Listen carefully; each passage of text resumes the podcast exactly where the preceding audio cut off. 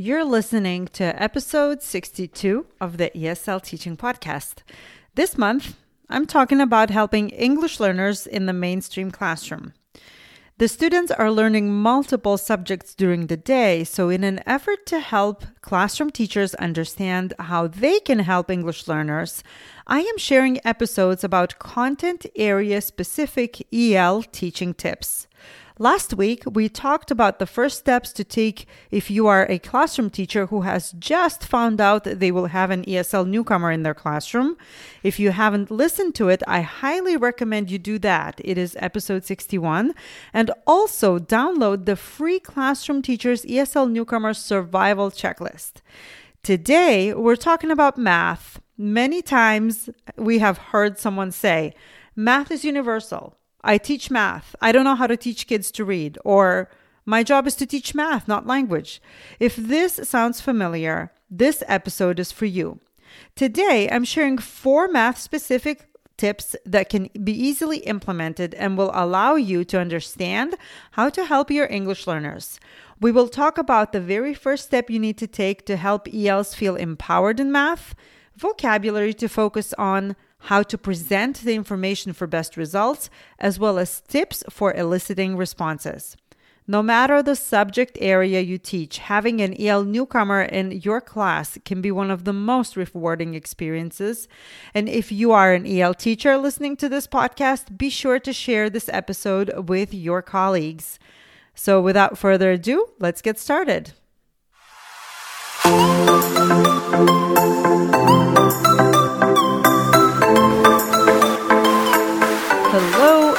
Welcome to the E S L Teaching Podcast. I'm your host, Ieva Grosslis, otherwise known as Simply Ieva, and I am so thankful that you tuned in.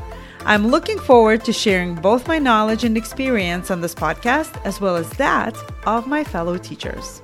Hello, hello, everyone.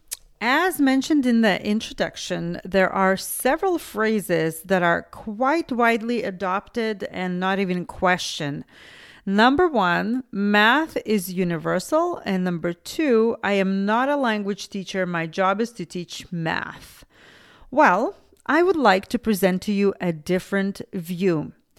Each of the subject areas taught in school come with their own set of language demands, and students are learning a subject through language. That is why we have the language of math, language of social studies, language of science, language of uh, language arts, and so on. So effectively, all teachers are teachers of language.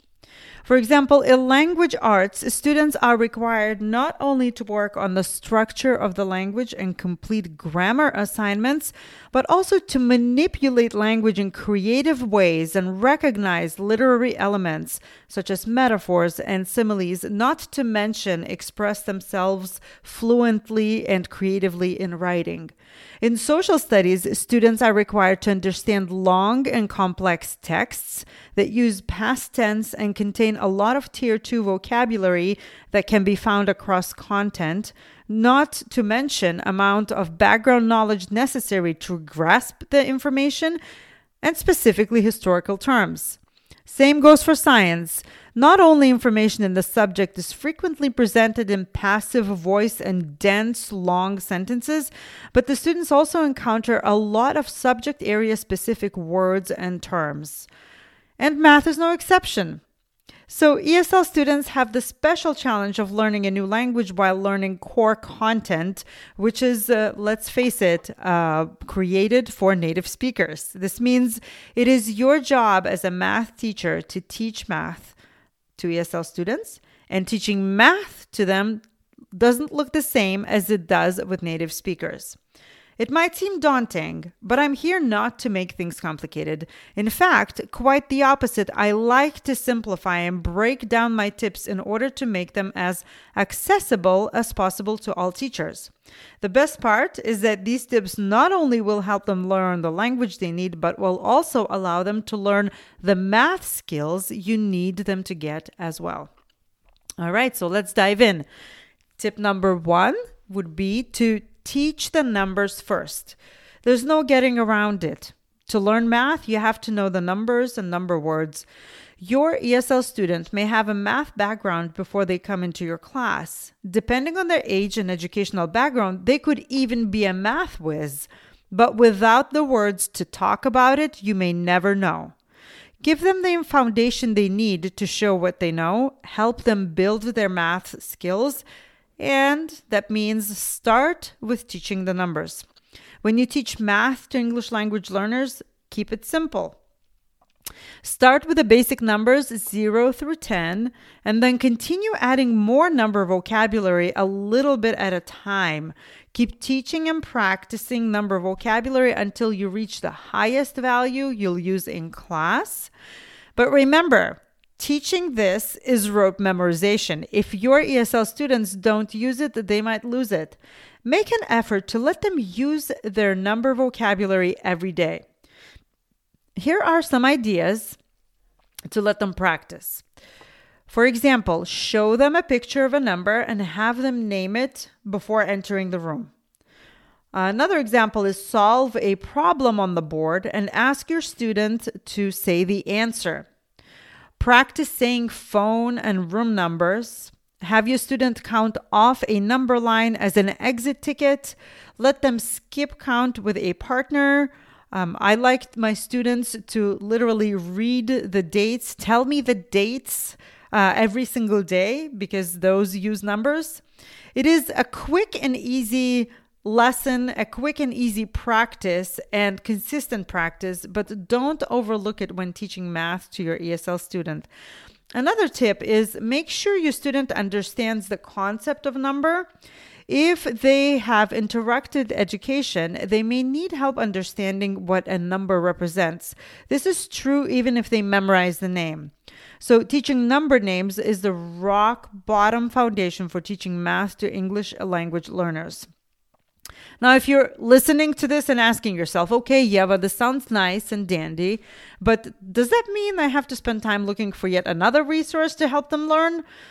Don't recreate the wheel. I have created a lesson on math, numbers, and number words specifically for E S L students so that they can get started off on the right foot. I will link it in the show notes. It is on my Teachers Pay Teachers store.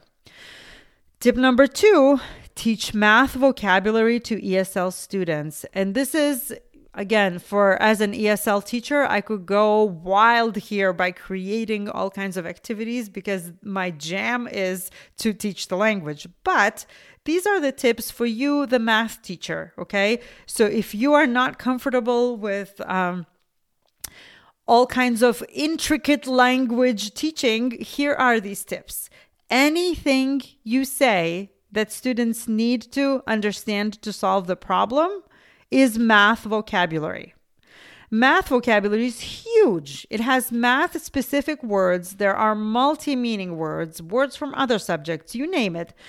To be successful in math, your E S L student has to understand a lot of words. So as the math teacher, it's your job to pick out what words your E S L student needs to get the meaning and to solve the problem and to understand the concept and lesson. So first of all, look at the standards in your lesson and the identify math-specific words. These should be the easiest to pick out. For example, equation, ratio, linear, sum, solve, et cetera. Okay? Find these words and explicitly teach them to your student. The good thing with math is that many of uh, these particular math words you can actually demonstrate on the board. So there's not only the listening, reading element, but also the visual. Uh, this would be a perfect time to build a vocabulary notebook. Again, you can use a simple notebook, um, or you can do an interactive notebook, whatever your system is. Don't recreate the wheel. Anytime you use a new math vocabulary word, add it to the student's notebook, or rather the student adds it to their notebook. And then let them use it whenever they need it. Uh, ask them to use it when they are responding to you uh, in solving the problem or giving their answer. The next step is multiple meaning words. You don't know how many multiple meaning words are in math until you start look for, looking for them, right? So, and these words can be devastating to an E S L student learning math.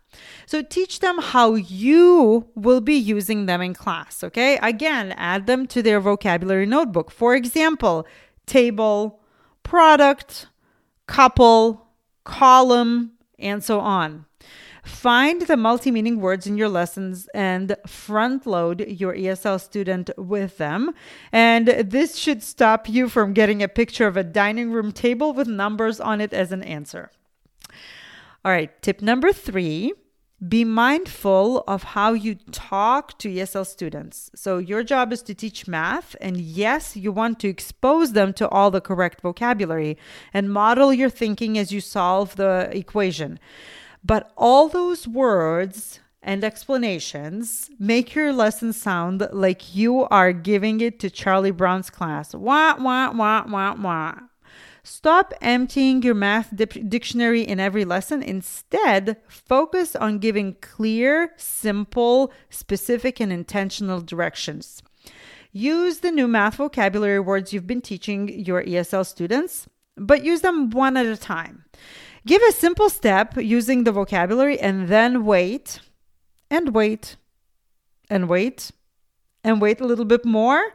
And then when you feel awkward because you've waited so long, wait a little bit more.